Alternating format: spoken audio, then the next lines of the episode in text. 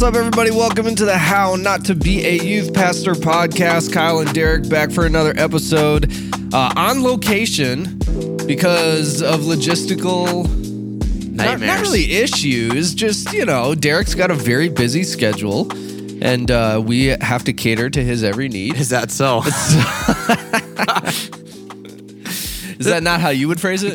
Definitely not. I think this is a perfect storm of you have a million and one things going on. I have a million and one things on, but we have a dedicated, faithful, loyal listenership. Yeah, we can't. We, we can't we can't afford record. to exactly. So you know I'm proud of us, Kyle. It is 8:29 Central Standard Time In the morning. in the morning. in the morning, important stipulation. Yep. We are on site. We are rolling. Uh, we're having eggs for breakfast. Uh, to be clear, Reese's peanut butter eggs. Just to be clear, oh, we're And pastors. We're, not going to eat real eggs for breakfast. Exactly.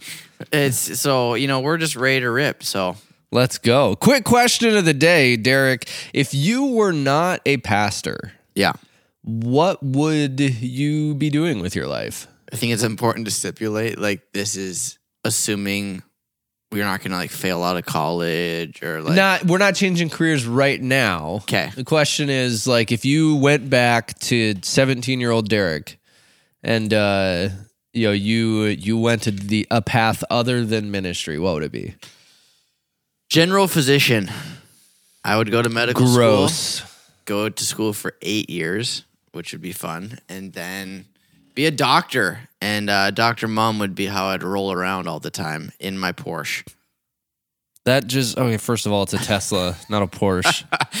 Uh, that sounds gross. I, Okay, so I like real talk. For, we're getting so off topic already, which is What? awesome. No. Rabbit Trail Kings. Thank you, Tucker, for hashtagging that. Honesty, you you get to have your pick of two. Someone offers you two key fobs, one to a Porsche, one to a Tesla. You're I'm taking, the Tesla every single time. Really? Well, so okay, here's here's the problem. You can't like resell it for value or anything. Like you you have to drive it. I don't want a Porsche. Is is the main problem, but I also don't like I talk about wanting a Tesla. I want the Tesla so that I don't have to pay for gas.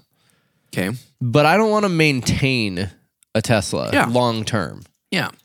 And You so also can't drive super super far. Without I'm just charge. I'm just gonna keep rolling in my 2007 Chevy Impala, Yep. and uh, and we'll just call it good. Perfect. I was uh, I was filling out a quote for auto insurance yesterday because we're adults and we have to do stuff like that Fun. now. Mm-hmm. And I it got to the point like oh it's filling out information about our car and everything. And so like it sets you up in the quote initially with the most basic form of auto insurance mm-hmm. possible and you can add other stuff and I was looking at some of the add-ons like well that's not really worth having with the current value of my car. so I'm just not going to. So oh, yeah. Oh, I love it. I was like, I'll I'll pass. Okay. Well, hey. If you were to go back and Yeah. you were to be something other than a youth pastor, what would you be? Um, I think that uh, I think that I would probably have wound up uh, as a financial planner. I could see that. Um, I have the A wealth the- management specialist. There you go. That's a good uh, the. Uh, Finan- the the wealth management specialist, financial planner uh, guy that uh, that my parents have gone to for years. Uh, every time I talk to him, it's hey, uh, when are you when are you gonna come work for me? Uh, you know he uh, and and I it's I give him the same answer every time. Like you're gonna have to take that up with the Lord. That's not really my decision to to make. So uh, Jesus hasn't said yes yet, but uh, I laugh every time he uh, he tries to lure me away. So it would probably be, I mean, you know, useful. A, a good use of the love of money and spreadsheets Yeah. and and You're all wired that that stuff. way. So uh, see it. yeah, I think that's what we're going for. Um, so this is uh, this is gonna be fun. We are starting a three week series uh, that we are gonna go through, which is uh, a record for us. Uh, we don't re- we haven't really done many series No, I up until now. We did a uh, like a two week part series on mission teams. Yep. Uh, and then we also had two parts to our talk about purity culture. Yep. Uh, but those were not successive. They were like 10 or 12 episodes apart. Correct. Uh, and so this is going to be fun. Three episodes back to back to back, uh, talking about and kind of kind of asking the question: What is the goal of youth ministry? Uh, what are we What are we pointing towards? Because as as a ministry, if we cannot articulate our goal, then uh, what is our ministry pointing at? What what where are we going uh, if if we can't you know articulate what our goal is if we don't have a vision uh, for what we're pointing at and so uh, we're gonna take the next three episodes and just kind of try to answer that question uh, and then talk about the practice of how to get to some of those places Yeah. I think it, it just, even as you say that, I feel like this could be a model for us because I feel like it comes up way more often than it doesn't.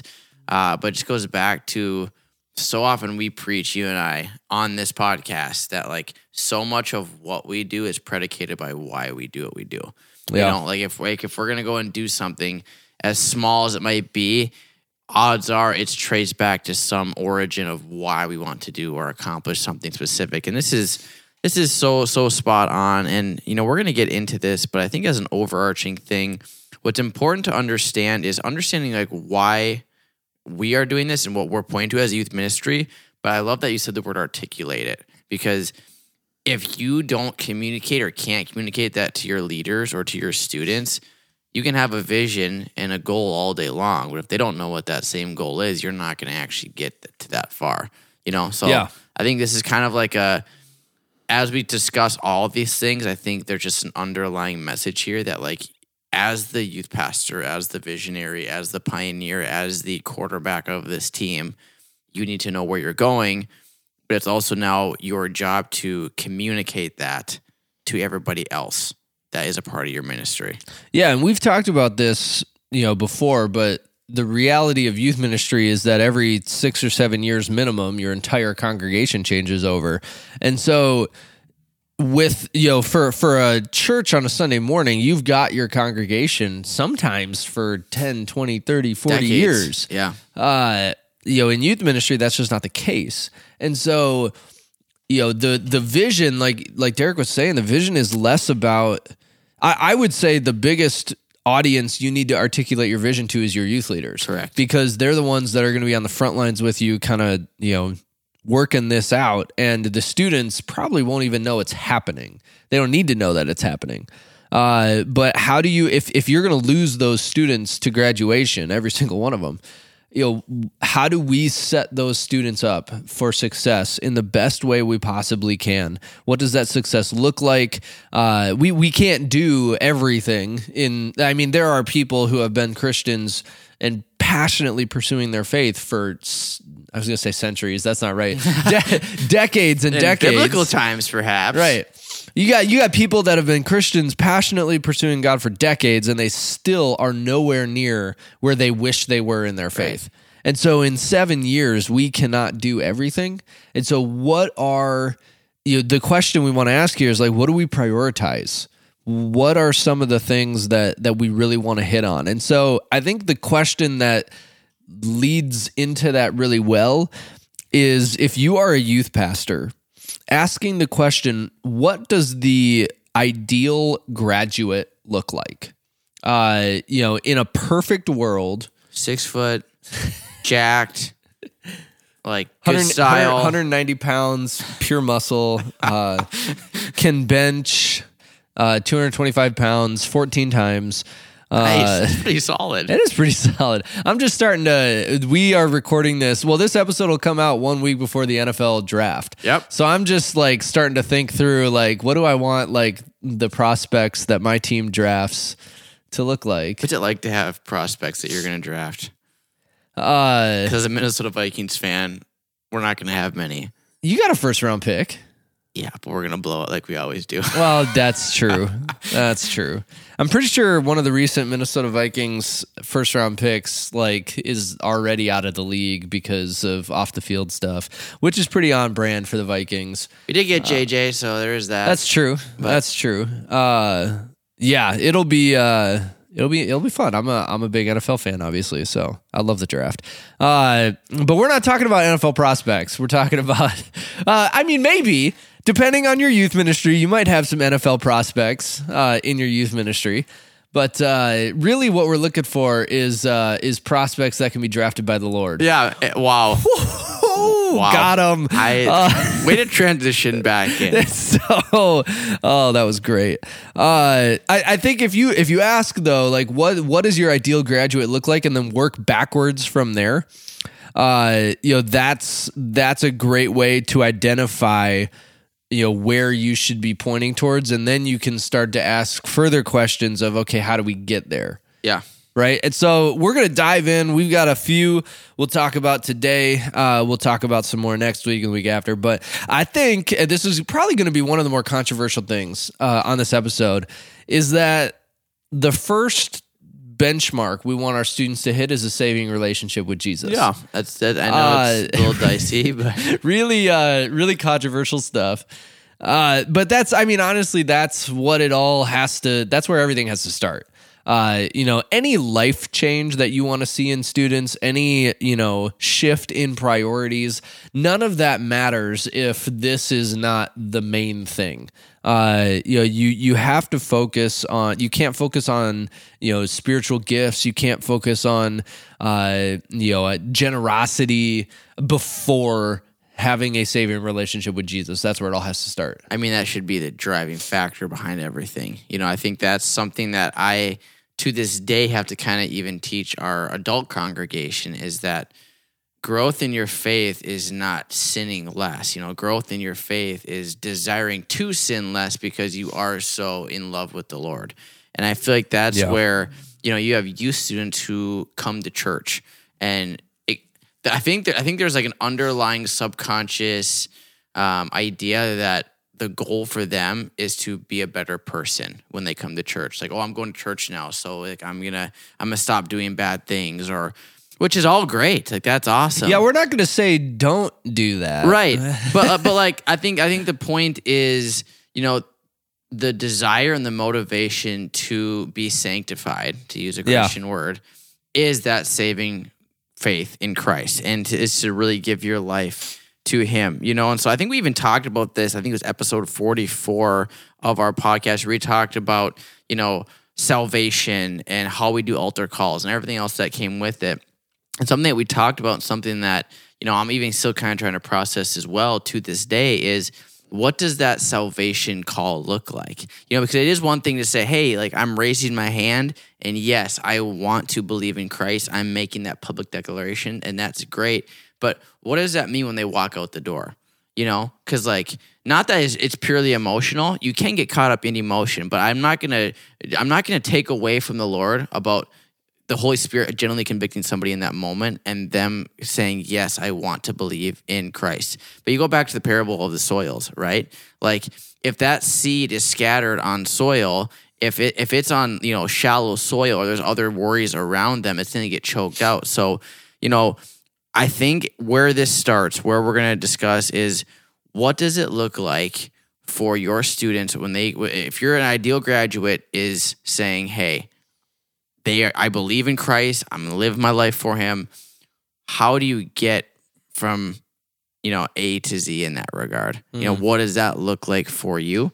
And I think it's gonna be different from every single perspective, every single youth ministry, but I think it's got to start with some kind of follow up to okay, yes, I raised my hand, I believe in Jesus.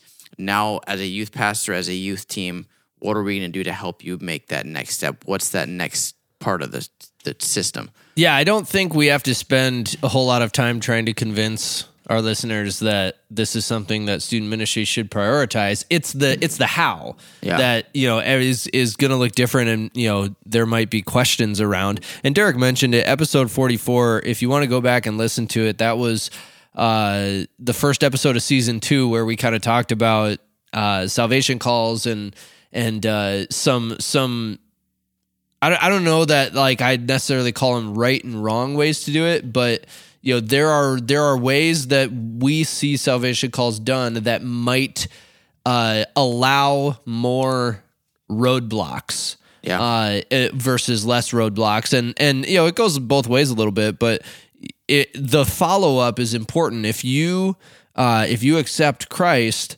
there's probably going to be some spiritual warfare following because you're switching teams. Yep. Uh, there's probably going to be a lot of questions that that person has, and if you don't have a good uh, you know resource bank, if you don't have a good place to point that person, then uh, that's a problem. And so I, I think that figuring out as a youth ministry how to track you know this question. If, if this is one of your benchmarks like yeah we want everybody to have a saving relationship with jesus how do you track that uh, would be would be question number one. And then question number two is okay what happens next? Uh, you know for us our you know quote unquote salvation like if, if a student's accepting christ on a wednesday night which again that also does not always happen Right. that it's on a wednesday night or on a whatever you meet uh, on a sunday morning. But for us you know if if that happens on a Wednesday night, they are directed to go and talk with one of our youth leaders so that the youth leader can pray over them, uh, and, and that's an easy way for us to okay, like there was there was this that happened. If we go to like a camp or, or, or something like that where a student accepts Christ there, sometimes it gets a little bit trickier to uh, you know to track those things. You got counselors and stuff that can try to get that information. Uh, but what what are you so like you know you're you've worked with students and on Sunday mornings. What does the next steps, or or what are some of the possible next steps that uh, that youth pastors could direct their students toward? Yeah, you know, it's it's a great question. It's, it's ironically enough, it's something that as a staff we're even trying to figure out what does this look like because I don't know if you've experienced this, but in our community, our culture is how times are right now. It just looks different, right? Like it used to be when you and I were growing up in youth ministry. It was kind of like I've seen it where you raise your hand proudly. I've seen where people like where my wife grew up, like people would go to the front, mm-hmm. you know, which is all those things are great. But like we're living in a day and age now where people are much more private with things like this, you know. So it's kind of like a, yeah, that's me. Yeah, yeah, yeah. I'm raising my hand, but it's way down here. But is that a is that a problem or is that just that's where culture's at? Is it, is that where culture's at and we need to meet culture there? Right. Or is that a problem that we need to address and move people elsewhere? both i think you know i would say that you know riley my my youth pastor who he's he's awesome you know he made the point like you know that's something as a church where even if that is something that is outside of people's comfort zone as a church it's our job to create a culture where that's celebrated and enjoyed so that people are eager to do that like i want i not that i want the applause and the attention but like as a church, we're excited about salvation. Like that needs to be a Yeah. cultural thing. Yeah. You know, at the same time, also understanding that there might be some different ways that you need to connect with people, you know, outside of what has been done in the past. So I guess it's both and, um, you know, but to me, I think regardless of how that that beginning starts, mm-hmm. regardless of how you go, okay, yes, I am saying yes to Jesus. I think the critical next step is by the time people walk out the door, they have something ahead of them that they can look forward to. So for us, we have a fast track onto our growth track. So if you say yes to Jesus, our 101 course, which is basically just like an an intro, if you will, to the bridge and to just faith in general, like it's free. Like we have it after service. Like we want you to be a part of that so you can know what's next. You know, we're also looking into some different like I don't want to say the word tracks. There's sometimes a negative connotation with that, but there's there's there's some like good next steps things that people can grab on their way Yeah. out to know Yep. like here's what to look in the Bible. Here's what's so it's kind of that that both and is like if you walk out the door and you made that commitment to Christ, or if, if you're in a youth ministry context and that student walks out the door, have something that is going to make them eager to come back a week from now, a month from now, whatever it is, but make it exciting to like you want to look forward to it, you know? Like having something ahead of you that you can really kind of go, okay, what's next? It just it creates this eagerness and it's always in the forefront of your mind. Or if it's like if it's like, yeah, that was a cool moment, but now I'm just gonna continue living on with the rest of my life. Like mm-hmm. when you have something that awaits you, you are just kind of waiting for that next step, and it's kind of like the next piece of the puzzle. And then at, when you get there, it's like the next piece of the puzzle. So, you know, that's just kind of how I think is like that. I think you got to have some kind of follow up, whether it's a growth track, whether it's some kind of class you have with students or some kind of connection with the pastor, whatever it is, you got to have something that when they walk out the door, they know exactly what's next and when it's coming. Yeah, I putting some of those resources in their hand. The other one that I'll kind of give a shout out to is uh, I love pointing students toward uh, reading like either Ma- like Matthew, Mark, Luke, John. Read a gospel. Yep. Uh, you know, one person uh, I heard him just it was like r- start reading John, and when you're done with John, just keep reading right into Acts. Uh, and and that combination is is a great great place to start. Uh, yeah, I think we talked about that as a quick question a couple maybe Yep. maybe five or six episodes ago. Yep. But uh, those those ones are you know James is another great one. There there's I mean there's 66 books and 62 You can't of really them go wrong with you, you can go wrong. Uh, numbers would not be a great place to start a new Christian, but uh, there's you know there's a lot of good options uh, and kind of directing them like, hey, you know, we got this class, we got this, and and get into the Word. Yeah. uh, I think is important. And so, uh, kind of along with that, the next one on our list that we want to talk about is that the ideal graduate has been baptized in water. A- And this is one that uh, can be tricky for a number of different reasons uh, with people. One, because I, I think that in, I mean, first of all, you got students coming from various different backgrounds. You might have some students that were baptized as an infant and they're wondering like hey like does that count? Like Right. is am i do i not have do i not should i not get baptized now because i was baptized as an infant? How does that kind of fit into things? Uh, I, I think that some students are and uh, most peop, most christians i think baptism is not something that is immediate after salvation. Um and and I don't know if that's a cultural thing. I also don't know that that's necessarily the preference. Right. Uh, I I would maybe argue. Have we done an episode on baptism? I don't think we don't- have. I I don't don't know if we've so. really talked about this, but I I don't. I think that baptism should either be in, as soon after salvation as you possibly can, or it should be kind of an intentional uh process. You know, not necessarily a full blown, blown class that kids go through, but making sure that students understand what they're doing. Because in the early church, uh, you know, becoming a Christian was not a light thing. Right. You know, it was it was a very weighty decision because you know you might be ostracized from your family, and the last thing that the early church wanted was people converting to Christianity and then not really living it out. Mm-hmm. And so if that is if that's if that was a problem they were concerned about, it's certainly one that we should be concerned about today and we are concerned about.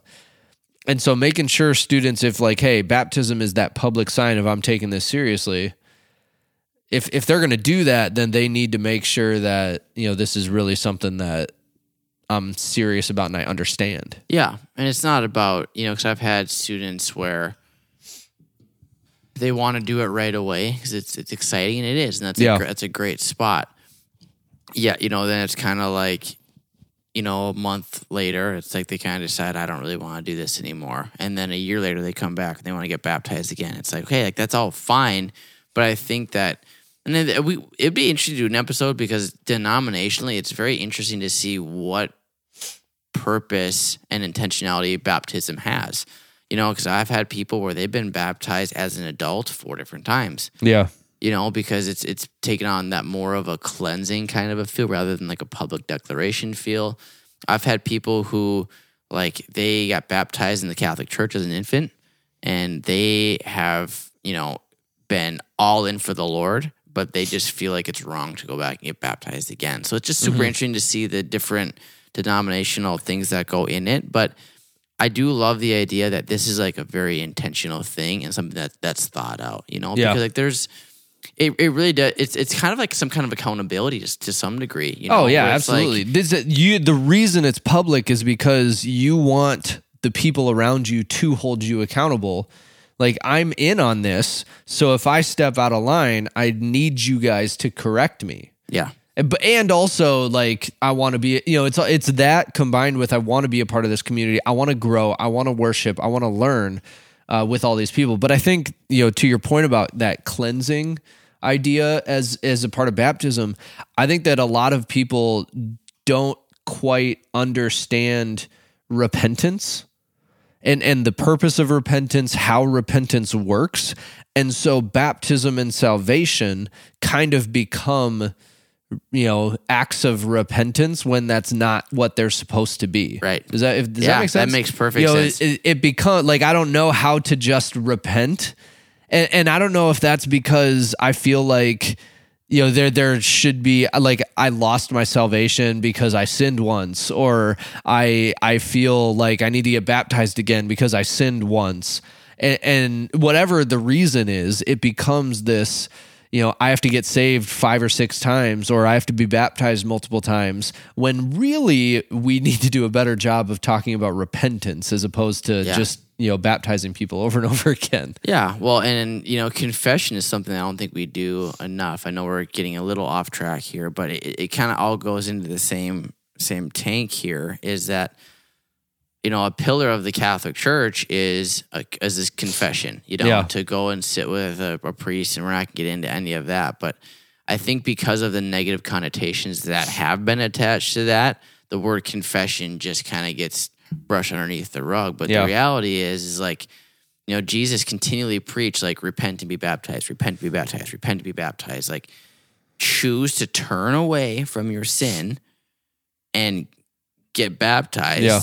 To say, I am going down this path. Doesn't mean I'm gonna be perfect, doesn't Mm-hmm. mean I'm gonna be sinless, but the matter of fact is that I want to live for you alone. Yeah, and if you study if you study Jewish culture in the first century a little bit, you get a pretty clear picture of maybe we should get baptized more than once because uh, they they called them. I mean, they were essentially ritual immersions, Correct. where you know regularly people within the Jewish culture would you know cleanse themselves with with uh, living water, which we're not going to get into, but uh, they'd cleanse themselves and then and, and it looked a lot like a baptism, uh, and it was meant to kind of go with that repentance factor and the and the forgiveness of sins. And so if you know that, you're like, okay, maybe we should start baptizing people multiple times and you know put that with repentance. The problem is that these ritual immersions within Jewish culture more often than not they were done a lot of times in your own home. Correct. You know, it was it was not a public thing. Uh, there were uh, mikvahs are are like the the bathtub more than, like it's not, but it, it kind of is. Uh, you know, they were not most of the time these like public things that people came to, and so you know you study at that next level, and you're like, okay, maybe this is something that you know was meant for more of just like if you want to take a shower while you're repenting of your sins i don't really care. That's fine. But I, I i think that the it, it was a private thing versus baptism is that public declaration Yeah. um do we do youth ministries do you think youth ministries talk about baptism enough Definitely not. And that, that's what I was thinking about as we were doing this because, you know, we we talk about salvation a lot, as we should. Yeah, That, that yeah. That's really, really critical. You know, we talk about, you know, especially in the Pentecostal world, Holy Spirit baptism, a decent amount. Mm-hmm. You know, we talk about, you know, a little teaser here, fruits of the Spirit. We talk about the Holy Spirit, all this other good stuff. But I feel like, I don't know if, if you feel this, but it almost feels like baptism is kind of like a big church thing where it's like, oh, like we'll just, yeah, like, or, or you know your church is doing hey we're going to do baptisms this sunday it's going to be super fun and then you as youth pastor going you know who would be really good to get baptized susie. So you go and talk to susie like hey like, you ever considered and that's when we start having that conversation. But i can't think of a time in my five years as a youth pastor where i thought to myself let's do a message on water baptism or let's have a water baptism service. I'm like why is that? I I've been this is my seventh school year as a youth pastor, and this past November we did our first like youth water baptism service. Uh, and I think if I remember right, we had like 11 or 12 students that got baptized. Um, you know, we do, we do, we actually this coming Sunday, uh, we have water baptisms for our main sa- our main service on Sunday mornings with our adults, and we see students from time to time that'll choose to get baptized on those Sundays.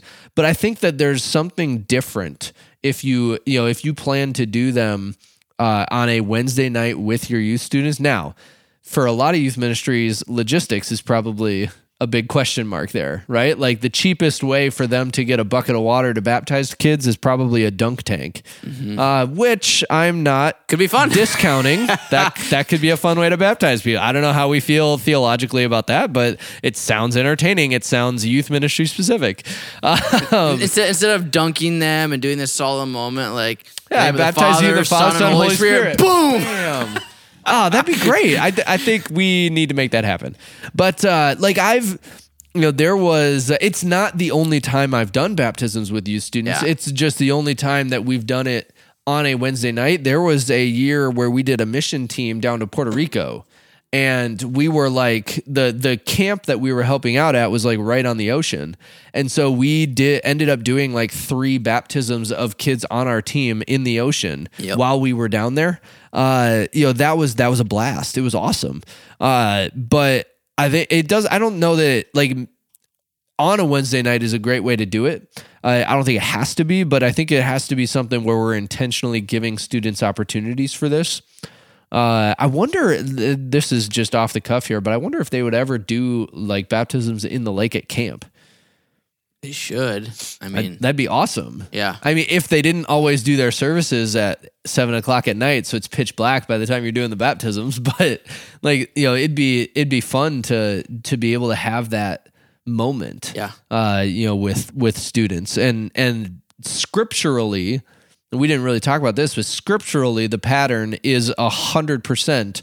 You get saved, you get baptized. Yep. I think the one exception, if I no, that was baptism of the Holy Spirit. It went in the book of Acts. It- Well, yeah, there was. I don't know if it was Acts or if it was elsewhere. Like Paul shows up, and they're like, "Yes, we've heard of Jesus, but we've never heard of the Holy Spirit," or it's something like that. But I, I don't think that's water baptism.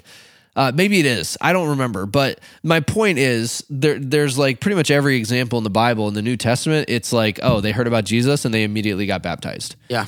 And so I, I think that you know it's it's definitely something that youth ministries could do a better job of prioritizing. Yeah, and there's a reason for it. I think what's missing from I was thinking about this as you were talking. What's so fun about baptism services is you have the whole church there encountering that with you. Like they're sharing Yeah. in that moment Yeah. with you, which is a huge deal. And so it, that's cool for you students to be a part of, but how much cooler is it when it's your classmates that you go to school with or that you go Yep. to youth with? Like that's a whole another level of, you know, eh, I, I I put it this way. It's like if you're a baseball player, would you rather hit a dinger in your family backyard with football game or at state? Like, of course, at state, right? Because you have your teammates, your school, like they're all experiencing that moment with you. Like, this is no different. Like, if they got, if you get baptized on a Wednesday night and Thursday, one of your fellow, you know, youth students sees you in the hallway and go, dude, that was awesome last night. That's, Yeah. that, that just kind of re- it, it re-solidifies the Yeah. commitment you made. And now you- you're aware that it kind of makes that whole point stick of like, this was not just a moment. This was not just a cool, like, look what I got to. This was like a lifelong thing that I just decided to commit to. And now other people are aware of it. And so it kind of just re solidifies the why behind that. So, And I, I think real quick, you know, for for a youth ministry who I, I guess this is not even dependent on the size of the youth ministry. If you have somebody in your youth ministry that's like, hey, I want to get baptized, it can be an incredible win in the memory of that student for you to be like, all right, let's make it happen. Like Yeah. as soon as next week, do whatever you need to do Yep. to find some water. There's no scriptural precedent that says that it has to happen within the church. Go find a lake, cut a hole in the frozen ice, and dunk them. Like it, it doesn't have to be pretty. Yeah. Sometimes it's more awesome if, like, if you guys have a body of water near your church, just be like, hey, youth service, we're all just gonna go for a walk here and baptize somebody. yep. Like that's awesome. and and that's something that those Get an students are going to remember. pool and throw it up on stage. Sure, there's- why not? There's all these different things you can do Yeah. because it. if you're going to put an inflatable pool on stage, part of me feels like we just need to mention that you should be careful of like the tech that is on your stage. I mean, that So that you're not saying, dunking yeah. water. No, it doesn't go without saying because these are youth pastors who don't like our breed is known for not thinking ahead That's on some of the details and the consequences of our actions. Yeah. So I'm just going to put that out there as a uh, and there can be expensive mistakes. That is 100% accurate, yes. Uh, okay, so uh, saving relationship with Jesus, baptized in water.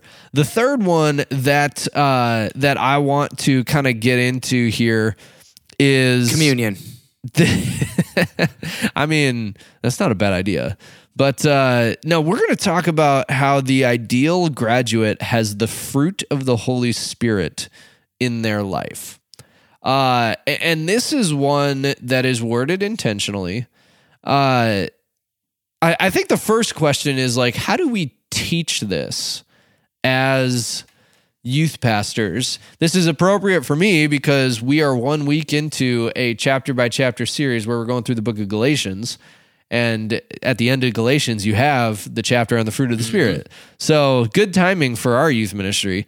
But how do you how do you teach the fruit of the Spirit so that it is less about rules to follow and more about what your heart desires and it Right. almost comes natural Right. Well, and that that's just the thing is it's like okay, like you know, I don't I don't want to be angry anymore. so I'm just I'm just gonna try to not be angry more Like that's that's not. I think it's it's very, admirable It, it is, but it's not. It's not gonna stick. You know, Yeah. what's gonna stick is having a peace in your heart that doesn't make you as rage filled as it used to. And I feel like I almost feel. I don't know how you feel about this, but it almost feels like it's it's less about teaching something directly. Like I don't know it's as much about like, all right, here's what we got to do. We're gonna do a series on the fruits of the spirit. And that's what we're gonna teach it. And it's like that's great. That'll be super super awesome. It'll be a great series. But I feel like it's more about teaching students spiritual disciplines and things that they can do that will naturally create the fruits of the spirit. You know, because it's not about saying, like, all right, I want you guys to seek after joy, peace, love, whatever it is. Like, they can seek after it, but as soon as stuff gets hard, that's off. You know, Yeah. it's about yep giving them tools, giving them resources, encouraging practices, spiritual disciplines that will yield the fruits of the spirit, the gifts. Good grief, the fruit of the spirit. Our, our show You're dog is ruining messing my. I know. next point, I know. Come I'm on. sorry. Uh, but you know, you know what I'm saying. Like, I, Yeah. I, I, I think it's more about teaching them how to chase after Christ Mm-hmm. and let the fruit of the spirit be a natural result of your pursuit of Christ rather than just seeking the fruit itself. Yeah, that's good. And we'll we'll get into the spiritual disciplines in our next episode. That was just going to be a longer conversation than we had time for on this one. But I, I think that Derek kind of you know accidentally alluded to the the, I the robbed your fruit of the punchline. spirit. Well, the fruit of the spirit uh, was put intentionally in here and not the gifts of the spirit. Mm-hmm. Uh, not because the gifts of the spirit aren't important but I really feel like, and and let me know when you disagree with me. Uh, I didn't say if, I said when because I know you well enough. Uh, like the fruit and the gifts of the spirit are equally important. Yeah. Uh, but the it we are looking at this from a perspective of you know students, teenagers that we have a, for a limited amount of time, and if I can only pick one of the two to teach and and really emphasize with our kids, I'm picking the fruit of the spirit every single time, and because I mean you know first corinthians chapter 13 like if i have all the gifts of the spirit but i don't have the fruit of the spirit then it's worth nothing. And so i think that and i also think that that is something that several denominations get backwards. Uh, you know such an emphasis is placed on the gifts of the spirit and not the fruit of the spirit that uh, you know you get uh, students coming out with really weird theology. Uh, and and they get self conscious and they lose their faith when God doesn't work miracles through them. Uh, when God is sitting there like, I don't want to work a miracle through your through you because you're going to be so prideful about it.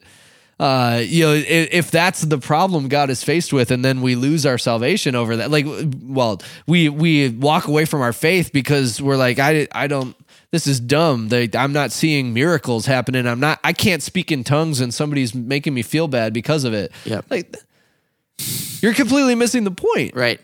I don't know. I I, I think that uh, the fruit of the spirit is underrepresented uh, in in a lot of youth ministries. It completely is. And what, what's so disheartening about that is spiritual gifts are not going to draw you closer to the Lord. Like, I, I know that sounds weird, but like the spiritual gifts are intended intended for the edification of the body. Yeah. How many spiritual gifts are like for you as the gifter? Very uh, or your None? or your relationship with the Lord, right? Yeah. Because like I have I've seen plenty of people who were had the gift of prophecy and they would just go around and just share prophecies, which I'm not getting into that at some point because I'm not sure like the purpose of all I, I, I don't I don't want to get down that rabbit trail, Yeah. but like my, my point is this: like that person had the gift of prophecy, Mm. okay, but at the same time they were incredibly unkind. They were disrespectful.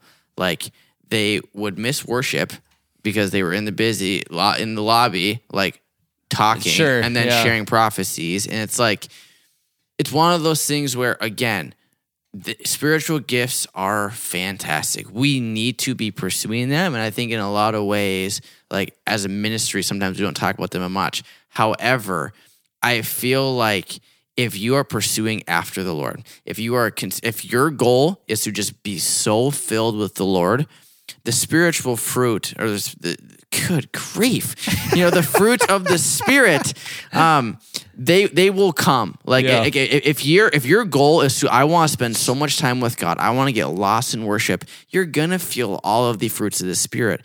And guess what? You're probably gonna then take that fervor and that zeal and that Holy Spirit indwelling, and you're going to give somebody a prophecy. Yeah. Like I feel like we we fixate so much time on pursuing the gifts and pursuing the fruit that we forget to pursue the giver of all of it. I think that I, this is going to be the greatest analogy ever. But uh, I was listening. So typically after Wednesday nights, I'm like, I need decompression. Yep. And so unless like we live in Minnesota, unless there is a like a basketball or hockey game going on, the sports radio station just kind of tunes into like a national sports show. Yep. And so on my way home, I'm typically listening to that. And uh, last night they were talking about uh, they were talking about Zion Williamson and LeBron James as basketball players, and how a lot of players. Uh, I think they were the the conversation came up because Zion Williamson has been injured forever, and it's like at what point they were they were talking about at what point do you just have to suck it up and play through your injury uh, and and the one guy was kind of talking about a lot of these players, especially in like NBA players that are coming into the NBA right now. A lot of them grew up like from birth; they were on somebody's watch list to be, you know, a basketball star, and they and a lot of stuff gets handed to you. You get treated differently if you are on a list like that Yep. and and a biography on LeBron James very recently came out a new book biography of LeBron James and in it LeBron talked about uh, do you remember the television show The Decision Sure do. you know, LeBron drafted by Cleveland and he was a free agent and was deciding do I want to stay in Cleveland or do I want to sign elsewhere? And he, what he did was he had a TV show, a special, you know, half hour or hour long I'm gonna take TV my show talents to South Beach. and and he used it to announce he was going to go sign with Miami. I believe that if I remember correctly, all of like the proceeds of that episode went to like the Boys and Girls Club. Uh, you know, he had some good intentions, but he recognized after the fact, like he had no idea that there was going to be such hatred toward him for how he went about announcing that decision and and how publicly he did it. He made it into this giant spectacle that was all about him. He just took a giant crap on the city of Cleveland for a half hour on national television. And you know, it turned into this huge thing that he did not see coming. And I'm going to bring it all the way back around. I think that when people only prioritize the gifts of the Spirit and they do not prioritize the fruit of the Spirit, you get an elevated status in their mind. They have an elevated status and they don't even comprehend how rude they are being sometimes. Sure. Or or how inconsiderate they are. Like I have this gift of prophecy and I don't understand why you wouldn't want me to share that with the congregation from the stage right now. Yeah. Like it's like they'll walk onto the stage. It's somebody like this where there's gifts but no fruit. They will walk onto the stage expecting the pastor to just hand them the microphone without any feel for where the service is out, no discernment at all. Uh, and and and I think that that's kind of where that comes from is is a lack of the fruit. Yeah.